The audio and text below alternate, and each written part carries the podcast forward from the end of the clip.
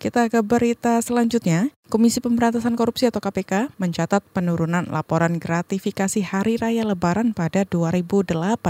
KPK menerima 153 laporan atau turun sekitar 11 persen ketimbang tahun 2017.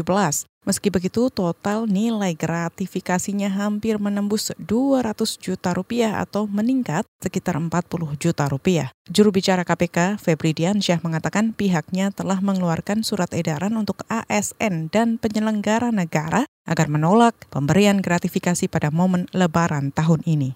Bisa dalam bentuk apa pun, apakah itu parcel ataupun pemberian-pemberian dalam bentuk lain pada para pejabat terutama yang kami juga ingatkan uh, pada para pimpinan instansi lembaga agar secara tegas melakukan pelarangan penggunaan mobil dinas untuk kepentingan pribadi. Baik itu untuk kepentingan pribadi selama uh, Ramadan dan Lebaran ini ataupun untuk kepentingan pribadi misalnya digunakan untuk mudik. Juru bicara KPK Febri Diansyah juga meminta pimpinan instansi pusat maupun daerah mengingatkan jajarannya untuk menolak gratifikasi. Jika dalam kondisi tertentu pejabat tak dapat menolak, maka gratifikasi tersebut wajib dilaporkan paling lambat 30 hari kerja ke KPK.